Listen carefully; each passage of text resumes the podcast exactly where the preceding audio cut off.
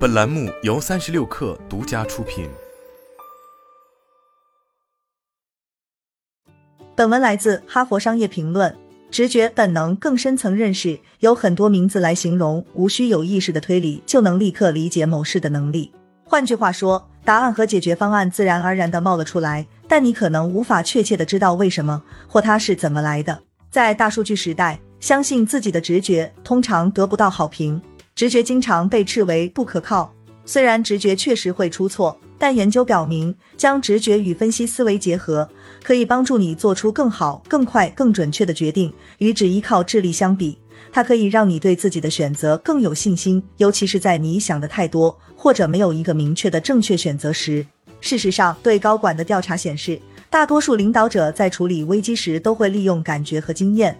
就连美国海军也投入了数百万美元来帮助海军陆战队员改善他们的第六感。这恰恰是因为在战场这样的高风险情况下，直觉可以取代智力。当你凭直觉做出决定时，你的大脑会与直觉协同工作，迅速评估你所有的记忆、过去的经验、个人需求和偏好，然后在特定的环境下做出最明智的决定。因此，直觉是领导者需要重视的一种情感和经验数据形式。即使你并未有意识的使用直觉。但你仍然可能每天都从直觉中获益。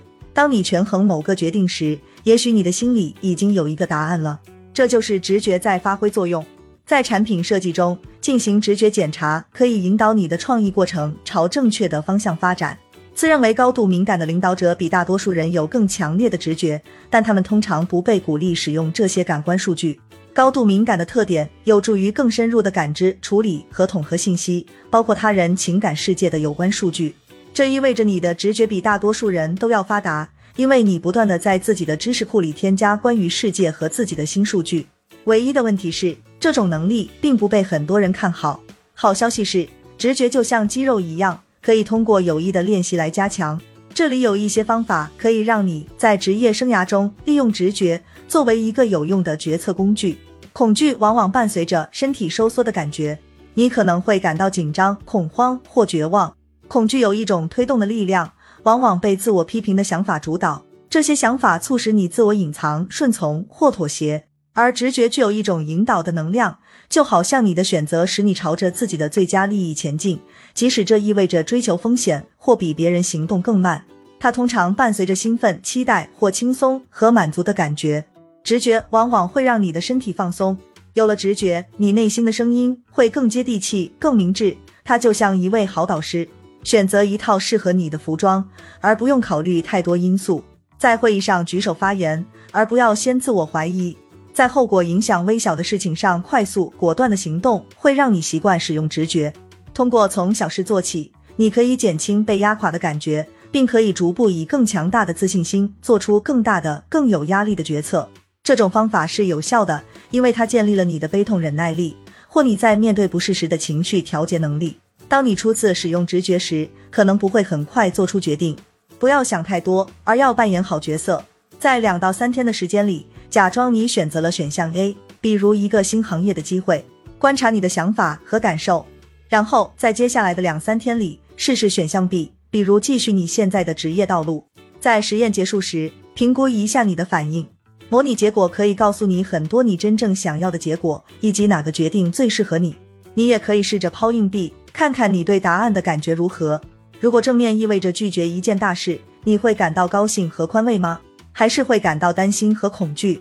依靠快速认知或薄片分析法，可以让你的大脑在不过度思考的情况下做出决定，并有助于增强你对直觉的信任。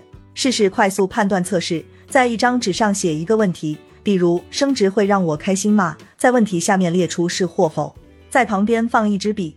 几个小时后回到纸这里，立即圈出你的答案。这可能不是你喜欢的答案，尤其是当这个问题很重要的时候。但你很有可能强迫自己诚实的回答。你的核心价值观代表了对你来说最重要的东西，例如自由、多样性、稳定、家庭或冷静。假设你在漫长的一天工作后感觉焦躁不安，一切都不顺利。你的核心价值观可以帮助你找出挫败感的根源，并更清晰地理解它。例如，也许你重视诚实，而导致紧张的是你在一个重要的问题上没有分享你的真实感受。利用价值观，你可以检查出自己的内心感受如何，并获得对情况的看法。今天花点时间思考一下，你最看重的一到三个价值观是什么？